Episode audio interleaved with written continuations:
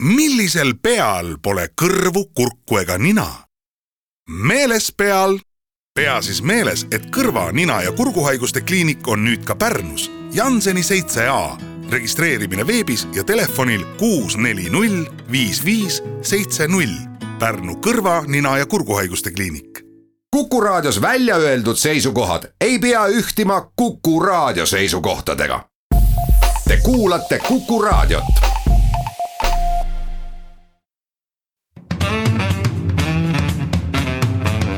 Muuli ja Riikoja tere päevast, head kuulajad, kell on kaheksa ja pool minutit üle kella üheteistkümne, et on reedene päev, siis ikka on saate Muuli ja Riikoja aeg, ehk stuudios on Kalle Muuli ja Hindrek Riikoja. tere päevast. alustame äh, tänast saadet äh, haridusminister Mailis Repsi ettepanekuga, et põhikoolis tuleks ära kaotada riiklikud lõpueksamid. teiseks räägime Tallinna Sadama aktsiahinnast, mis äh, täna sai siis vähemalt pakkumi-, pakkujate jaoks oma vahemikku äh, selgeks. Äh, Tallinna Sadama aktsia on siis mõne nädala pärast juba börsil kaubeldav. IRL-is on juhtunud, ehk siis Isamaa ja Res Publica Liidus veel viimaseid nädalaid selle nimega erakond on juhtunud pentsik lugu, kus äh, osad äh, Tartu piirkonna liikmed nõuavad oma erakonnakaaslase keskkonnaministri tagasiastumist, põhjuseks ikka tselluloosi tehase ümber käiv kärav. kärav ja. või potentsiaalse, võimaliku, kaalutava, ma ei oskagi nagu, mis see õige nii-öelda omadussõna sinna ette tuleks panna sellele tselluloosi tehasele. no planeeritava, aga neljandaks Eesti president on hetkel peaaegu et rindel, kiiver peas ja kuulivest seljas Ida-Ukrainas esimese riigipeana ja saate lõpuks räägime ka taaskord Tallinna korruptsioonist. muuli ja Riikoja haridusminister Mailis Reps tuli sellel nädalal välja ettepanekuga, et, et põhikooli lõpus ei ole mõtet teha riiklikke eh, lõpueksameid. see teema on nagu hästi palju hästi palju emotsioone tekitanud ja hästi palju kära tekitanud. üks põhjus oli see, et inimestele jäi arusaamatuks, et kas silmas peetakse seda, et ei ole nii-öelda riiklikult organiseeritud lõpueksameid üheksanda klassi lõpus või siis peaks üleüldse kõik eksamid üheksanda klassi lõpus ära jätma, et rääkisin igaks juhuks veel ekstra ka Mailis Repsiga üle ja ta kinnitas, et loomulikult nii-öelda eksamid peavad jääma, aga oleks igati loomulik, kui neid korraldab kool ise, mitte ei tehta tsentraliseeritud tasemel. noh, üks peamine põhjendus, mis välja on toodud, on, on, on tõsiasi, et tegelikult kui mõelda nii-öelda, mis saab äh, noorest inimesest pärast äh, põhikooli lõppu edasi kas ta läheb gümnaasiumisse või läheb ametikooli, loodetavasti ühte kahest ta ikkagi läheb, noh mõni jätab haridustee päris pooleli, õnneks neid ei ole väga palju. aga nii-öelda edasiõppimise seisukohast ei oma need eksamid mingisugust tähtsust, sellepärast et gümnaasiumide sisseastumiseksamid toimuvad tavaliselt ära juba kuskil veebruaris-märtsis ja, ja samamoodi ka ametikoolid kasutavad nii-öelda enda jaoks sissesaamiskriteeriumina teisi asju, on seal vestlused, võib-olla kohapeal mingisugused praktilised tööd, mingid eraldi eksamid. aga et, et neid suuri põhikooli lõpueksameid ei olegi nagu õigupoolest midagi millekski vaja ja eks ta tõsi on, et kogu selle süsteemi nii-öelda ülalhoidmine nõuab aega, nõuab kulutusi, tööjõuressurssi ja nii edasi ja nii edasi ja nii edasi. ja väga tabavalt ütles ka Lauri Leesi, Prantsuse lütseumi direktor, et praegusel hetkel need nii-öelda üleriikiliselt korraldatud lõpueksamid jätavad justkui nagu mulje, et koolide õpetajaid ei usaldata. noh, äh, see argument, et kogu selle riikliku eksamisüsteemi üleval hoidmine on suur kulu äh, see on tõsi, täpselt samasugune ja veel suurem kulu on gümnaasiumide riigieksamite tegemine. ja nende kontrollimine ja ettevalmistamine ja, ja kogu see süsteem ja masinavärk, kui keegi viitsib uurida Innovest, et kui kui, kui vägev see on ja kui palju see maksab.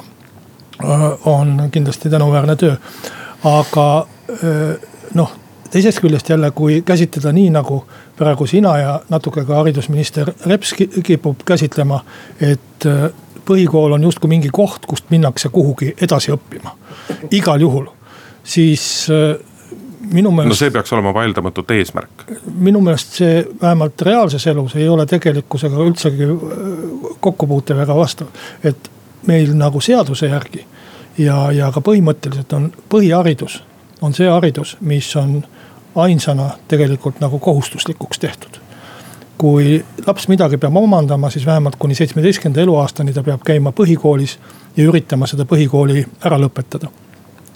kõik muud on inimesele ju vabatahtlikud ja kui me nüüd ütleme, et põhikooli lõpus ei ole mitte midagi no iga asja omandamise lõpus on mingi eksam. aga sa, ei ole sa, ju nii, et ei ole lähed, mitte midagi, need kui, eksamid toimuvad koolis. kui sa lähed äh, autojuhiks õppima, siis sa teed eksamid ja sa, kui tahad lube saada. Äh, kui sa lähed ükskõik mis asja, mis, mis äh, eriala, mis, mis iganes, ikkagi on lõpus sul mingi eksam, mis, mis fikseerib, et sa selle asja oled omandanud. aga need eksamid ongi. ja, mis tasemel sa selle oled omandanud, et et põhjendada seda põhikooli äh, eksamite ärajätmist sellega, et äh, noh, gümnaasium nagunii teeb katsed, äh, kutsekool nagunii teeb oma katsed. tegelikult on ikkagi väga suur hulk lapsi, kes ei lähe kahjuks ei, ei gümnaasiumisse ega kutsekooli. no ei ole ju tegelikult väga suur, et see protsent peaks jääma alla kümne protsendi. no kümme protsenti on ka päris suur protsent, aga, aga gümnaasiumitesse läheb ainult umbes pool. et meil on äh, esimesse klassi läheb äh, umbes viisteist tuhat äh, last. noh, siin aastate lõikes kõigub, aga ja kümnendasse klassi läheb üle Eesti umbes kaheksa tuhat, üheksa tuhat last, last, et, et see ülejäänud hulk siis on kas kutsekoolis või, või ei ole kuskil ehk läheb tööle. et nüüd, nüüd võiks siis vaielda, et, et kumba siis teha, et kas teha tõesti nii, et need gümnaasiumikatsed on, on nagu nagu, nagu tähtsamad, et nende järgi gümnaasiumid otsustavad, aga võiks ka teha väga vabalt, et põhikooli lõpus on sellised eksamid, millest piisab gümnaasiumitele, kutsekoolidele ja kõikidele edasiminevatele koolidele ka selle otsustamiseks, et nad ei peakski mingisuguseid oma katseid tegema. jätame kõrvale võib-olla mingid väga spetsiifilised, väga no nii-öelda eliitkoolid, kus on suured kallakud ja kes tahavad äh, mingeid spetsiifilisi asju veel kontrollida lisaks põhikooli tasemele aga noh, ma ei tea, võib-olla piisab ka tõesti koolieksamitest, aga mingid eksamid peavad seal lõpus olema. ma, ma tahaks ütelda, et, et kõige hullem on tõmblemine, mida tehakse. kolm aastat tagasi, kaks tuhat viisteist kevadel teatas haridusministeerium, kus ei olnud ministriks Mailis Reps loomulikult tol ajal, et nad hakkavad valmistama ette süsteemi, kus riigieksamid on põhikooli lõpus kõikidele kohustuslikud ja ei ole, ei ole ka enam valikaineid, nagu praegu siiamaani on vaid et on kolm kohustuslikku eksamit, matemaatika, eesti keel ja võõrkeel ehk inglise keel. ja, ja see oli tol ajal, kõigest kolm aastat tagasi oli, oli selline suund nüüd on järsku teistsugune suund, et selles mõttes nagu sellest tõmblemisest ei saa üldse midagi aru. no tõmblemise osas ma olen sinuga nõus ja, ja ma oleksin sinuga nende riigieksamite osas nõus siis, kui see tõepoolest oleks niimoodi. et äh, tehtavad riigieksamid ongi nii-öelda kriteeriumid, mille alusel gümnaasiumisse sisse pääsetakse. et, äh, et sellisel juhul oleks need loomulikult õigustatud, aga tänasel hetkel ma ei oska öelda, kas kellegi süül, kellegi tegemata jätmisel või mingil kolmandal põhjusel ei ole see süsteem selline.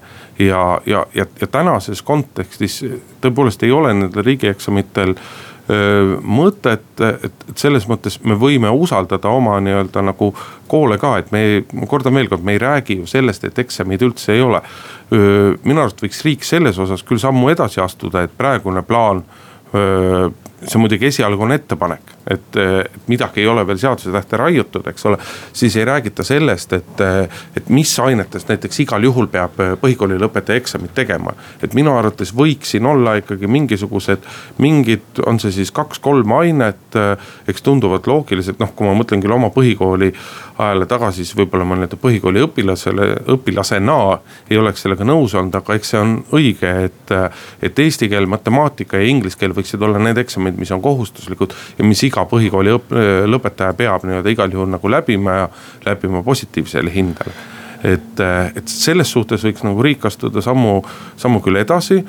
kindlasti minu arust kohustuslik võiks olla üks uurimustöö, sellepärast et need noh tänast kogu haridussüsteemi kõike arvestades, inimese mõtlemisvõimet, tulevikku arvestades.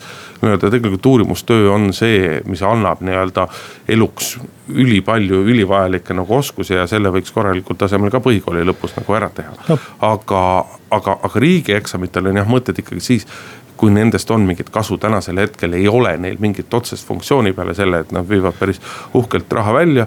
ja lähevad mõnele õpetajale selles mõttes südamesse, et, et nagu Lauri Leis ütleb, et kas me siis ei usalda oma põhikooli õpetajaid. no praegu on kolm eksamit, kaks eesti keel, matemaatika valikaine ja, ja siis on ka uurimustöö, aga äh, tegelikult on ju nii, et ka praegu ei tee riigieksamit siiski päris paljud põhikooli lõpetajad. esiteks on üha kasvav hulk lapsi, kes ei saa üldse programmiga hakkama ja õpivad lihtsustatud õppekava järgi. Nende, nemad ei tee riigieksameid ja, ja ma ei tea, mis meie rahvaga juhtunud on, aga, aga nende laste hulk, kes ei saa põhikooliga hakkama sel tasemel, et teha riigieksamit üha kasvab. tead lastega ei ole midagi juhtunud, need on lihtsalt, paljud nendest on need, kes varem, kellel varem kas jäi põhikool sootuks lõpetamata või lõpetasid nad väga kehvade hinnetega ja nii edasi. ma arvan, et lihtsalt küsimus on, kuidas me erinevaid asju, asju nimetame. ja, ja teine osa, kes ei tee praegu üldse riigieksameid, on need, kes läbi kukuvad, siis nendele tehakse koolieksam lõpuks ja, ja saavad nad ikkagi lõpetatud, nii et noh, selles osas mingi eksam on nagunii kõikidel. aga teeme väikese pausi siinkohal Muuli ja Riikoja. jätkame teemat äh, Tallinna Sadama peatse börsile tulekuga. täna sai siis teatavaks see hinnavahemik, milles äh, aktsiahuvilised saavad märkimisi teha, ehk siis teatada, kui palju, millise hinnaga aktsiaid nad tahaksid osta. Äh, see hinnavahemik on siis üks koma neli kuni üks koma kaheksa eurot. ja selle, selle, kuna varem on juba teatatud eh, väga kindla sõnaga, palju Tallinna Sadam kavatseb äh, igal aastal kasumist dividendideks maksta ja kuna teada on ka aktsiate hulk, siis saab isegi mitmeks aastaks ette välja arvutada kui palju siis selle ühe aktsia pealt tootlust tuleb ja noh, ma ütlen, et minu meelest see välja hõigatud hinnavahemik oli, on parem, investorile parem kui ma arvasin ja lootsin või arvasin ja, ja pigem jääb sinna vahemikku, mida ma lootsin. tead sa keerutad, keerutad, ma küsin su käest otse ära, sina oled ju tuntud, tuntud selle pärast, et sina ka Tallinna börsile investeerid, et kas sa märkida plaanid või? jah, kui keegi otse küsib, siis otse ka vastan, et äh, varem olin skeptiline ja mõtlesin, et võib-olla, et ei märgigi, aga selle hinnavahemiku juures märgin. Äh, mitte küll palju, aga ma arvan, et niiviisi noh, viis kuni kümme protsenti võib-olla portfellist. et äh, see tootlus tõotab tulla või tuleb äh, kuus protsenti aastas, mis on minu meelest täiesti viisakas, äh, viisakas tootlus praegustes oludes. Tallinna börsil on, on võrreldavaid aktsiaid ja paremaid, aga, aga arvestades Tallinna Sadama sellist positsiooni ja asja, ma arvan, et see on täiesti korralik aktsia samas ma ei usu, et, et selliseks meeletuks kohutavaks rahvaaktsiaks ta äh, äh kujuneb noh, siin mõned analüütikud on ütelnud, et nüüd läheb hirmsaks rabamiseks ja mis iganes, et see tootlus on siiski selline mõistuse piires, et see ei ole kunagine Tallinna Vee tootlus, mis oli peaaegu kaks korda suurem, kui ma, kui mu mälu ei peta, aga võib-olla petab ka. igatahes mälestused on helged. et, et samas rääkida, et nüüd kõik pensionärid, kellel on viis tuhat eurot kuskil äh, kirsturaha arve peal või mis iganes. Eesti rahval on tõesti palju hoiuarvetel äh, ja deposiidis raha. aga, aga ma ei usu, et nagu oleks mõistlik äh, päris kõikidel inimestel, kes terve elu ei ole tegelenud aktsiatega, kes on hoidnudki raha sukase ääres või hoiuarvel. et need peaksid nüüd oma viimaste sentide eest tulema aktsiaturule kauplema Tallinna Sadama aktsiaga et äh, esiteks see asi natukene nõuab teadmisi, oskusi. ja minu soovitus on küll, et kui sa oled terve elu, kuuskümmend aastat või, või mis iganes hoidnud oma raha äh, ühes kohas ja hoiuarvel ja sa ei ole tegelenud mingisuguste finantsinstrumentidega, isegi nii lihtsatega nagu, nagu mõni, mõni on olemas.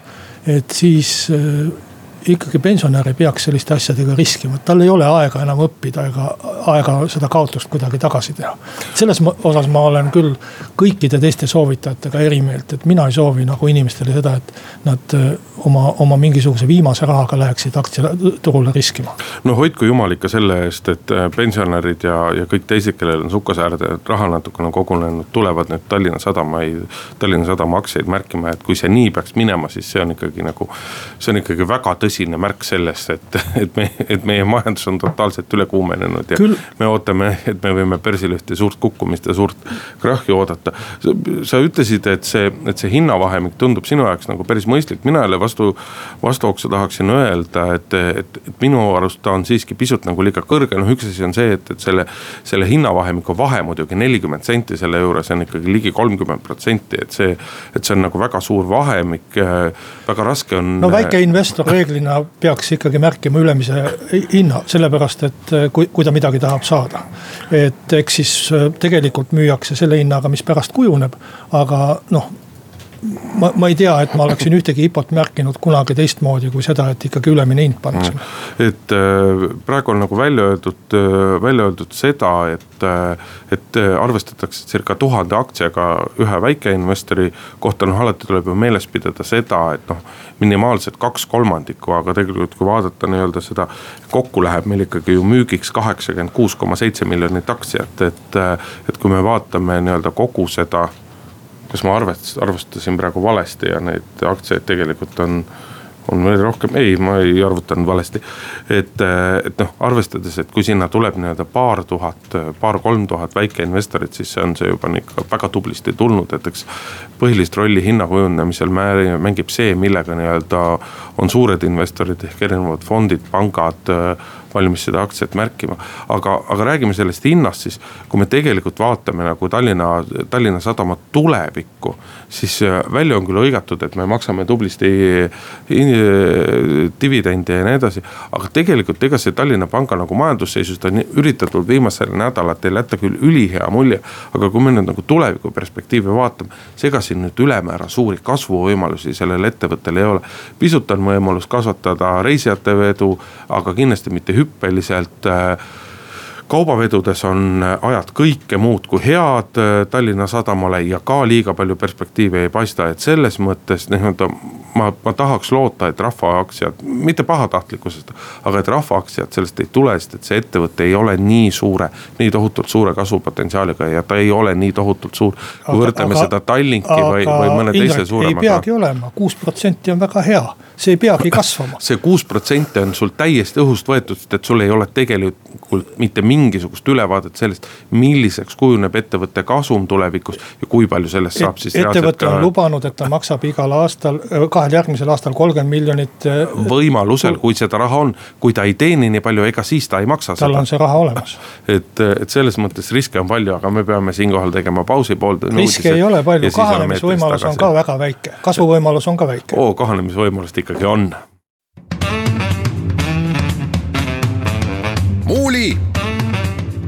Ja Riikoja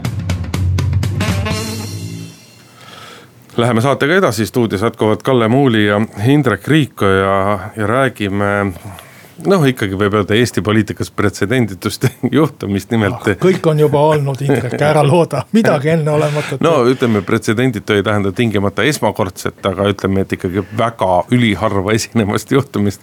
nimelt äh, Isamaa ja Res Publica Liidu Tartu piirkonna liikmed äh, eesotsas äh, Peeter Laussoniga tegid ettepaneku, et hea erakonnakaaslane Siim Valmar Kiisler võiks keskkonnaministri ametist tagasi astuda ja põhjuseks ikkagi nii-öelda planeeritava tselluloosi tehase ümber kaikuv kära ja see, kuidas osade ja noh, võib öelda, et väga paljude inimeste hinnangul nagu keskkonnaministeerium käitub ebaadekvaatselt, keskkonnaminister käitub ebaadekvaatselt, ei mõtle keskkonnahoiule, loodushoiule, surub läbi Tartusse tselluloositehase ehitamist ja mida kõik veel, mida kõik veel.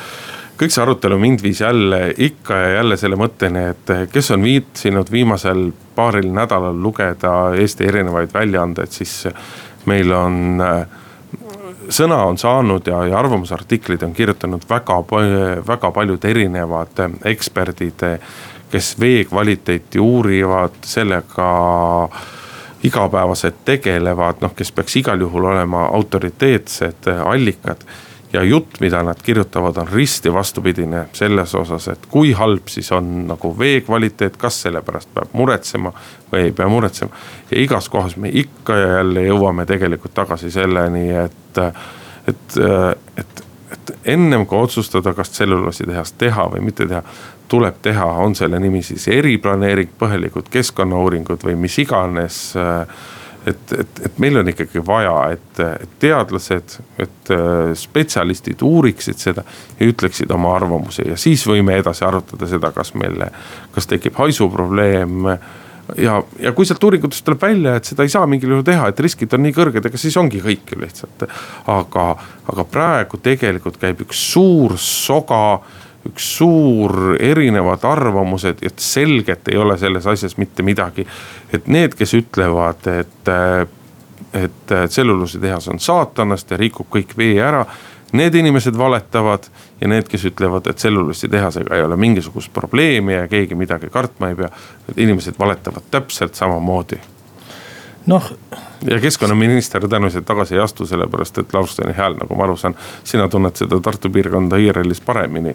et tema hääl ei ole vist sugugi nii suur, et, et seni ei ole küll kuulda, et et nii-öelda IRL laiemalt või siis vähemasti Tartu piirkonna juhatuski miskil kombel seda nii-öelda pöördumist toetaks. mis ma sulle ütlen, Indrek, kui sa räägid veest. jutt käib sinu ülemusest, kelle tagasiastumisest veest ja tehasest ja tselluloosist, siis need puutuvad siin küll, küll üsna, üsna vähe asjasse, et see on hoopis eriteema ja, ja sellest võiks mitu saadet teha. aga, aga mis nüüd Peeter Lausonisse puutub, siis minu meelest ta on lihtsalt üks selline õnnetu inimene et äh, ta. sinu erakonnakaaslane, võitluskaaslane, koos kandideerisite ja võitlesite selle nimel, et saaks IRL Tartus viimastel riigikogu valimistel võimalikult hea tulemuse. minu, minu erakonnas on üheksa tuhat inimest, seal on õnnelikke inimesi, õnnetuid inimesi, targemaid ja rumalamaid, igasuguseid inimesi on erakonnas. kui, kui erakonnas on üheksa tuhat inimest, et sa kindlasti ei kujuta ette, et äh, ükski erakond, ükskõik millises riigis Äh, suudaks välja valida üheksa tuhat inimest, kes oleks. ei, absoluutselt mitte, aga ma saan aru, et, et ikkagi ühesuguse maailmavaate, ühesuguste väärtuste, äh, väärtusi nagu peaasjalikult ikkagi esindatakse. kui sa suudaksid vähem irooniline olla ja natuke mul rääkida lasta, siis ma räägiksin väärtustest. et Peeter Lauson on aastaid juhtinud äh, Irli-Tartu piirkonda ja see, see piirkond oli omal ajal enne kui Peeter Lauson seda juhtima hakkas, Eesti üks edukamaid IRL-ile. Tartu oli Isamaa kants. nüüd on see piirkond praktiliselt ära hävitatud mingisuguseks hetkeks. Peeter Lauson ise kogus viimastel riigikogu valimistel viissada häält või natuke rohkem, mõni, mõni hääl rohkem. ja see tulemus oli piirkonna või erakonna nimekirjas piir, selles piirkonnas neljas tulemus. piirkonna juht, kauaaegne juht saab neljanda tulemuse. et tegelikult äh, ja, ja, ja kogu see. sina vist olid seal piirkonnas teise tulemusega, kui ma õigesti mäletan. Äh, äh, aga ma ei tahtnud mitte enda saavutusi siin upitada, vaid, vaid, vaid rääkida nagu asjast, mis erakonna sees on toimunud ja, ja millest ei saa praegu enam rääkimata jätta, kuna Lauson on ise selle asja nagu päevavalgele või, või ajakirjandusse kiskunud et tegelikult ta ruineeris terve selle Tartu piirkonna mingisuguse aja jooksul. kusjuures nagu väga nimekad inimesed ei tahtnud seal enam kandideerida või lahkusid Isamaast noh, kuni, kuni Tõnis Lukaseni välja, kes oli. sul on meel mõru selle pärast?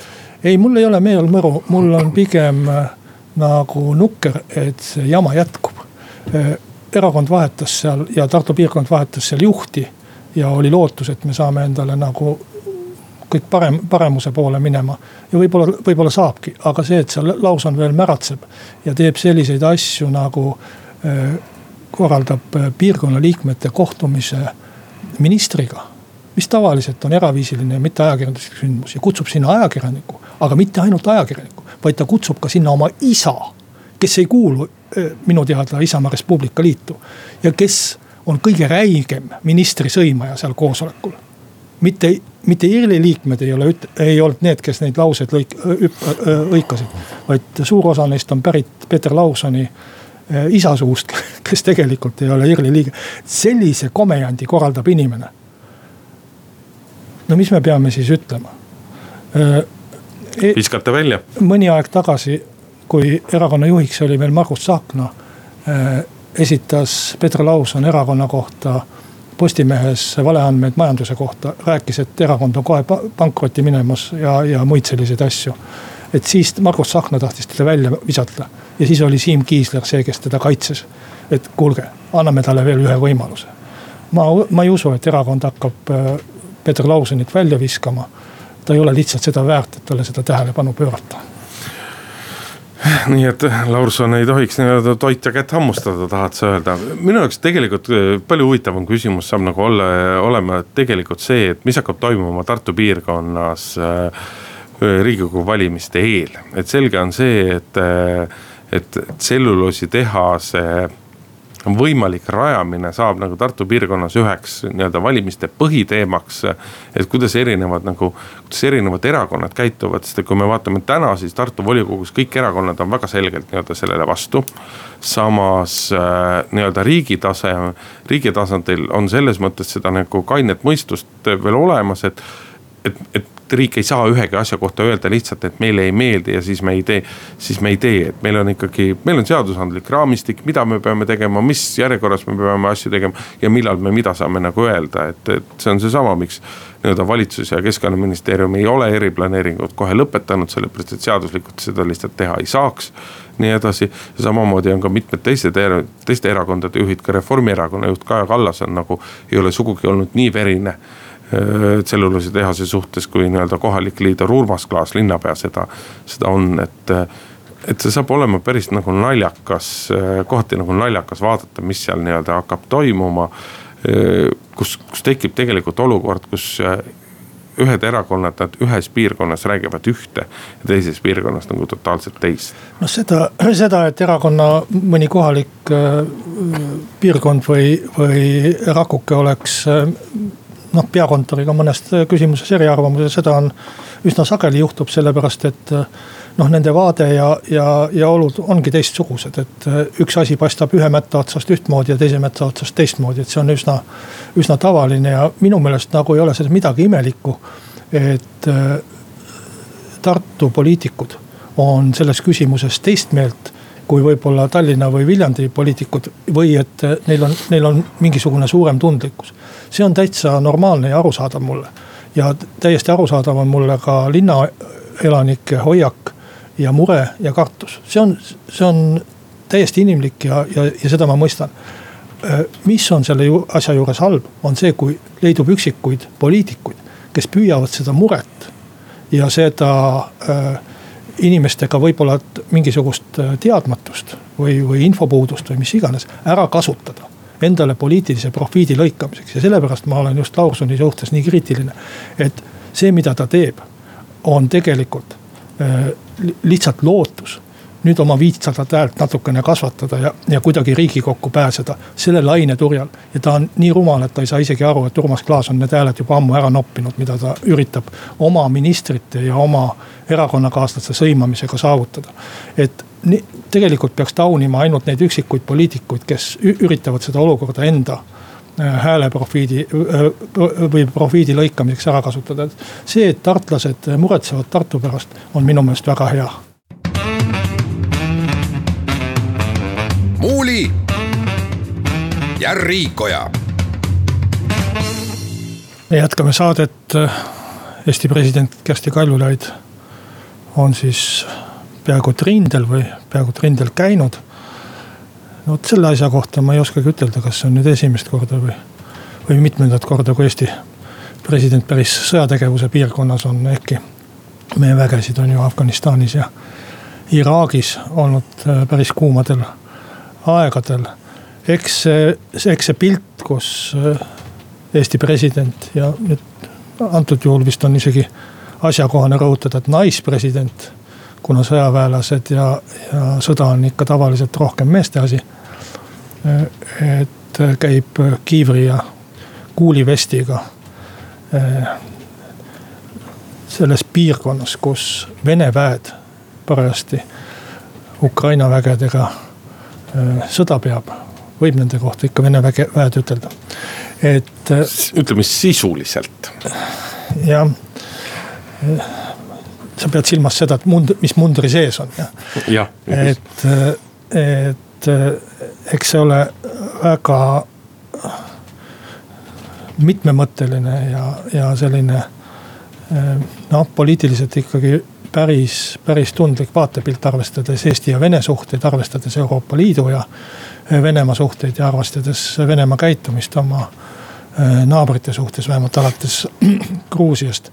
et selles mõttes minu meelest äh, Kersti Kaljulaidi käitumine sellel välisvisiidil meenutab väga kuidagi mingites aspektides Lennart Mere, meritava paistas silma noh, teatud selliste väliste, väliste ja meeldejäävate käikude või kujunditega, et ma arvan, et see, et Eesti president esimese riigi, Euroopa riigipeana või esimese riigipeana üldse.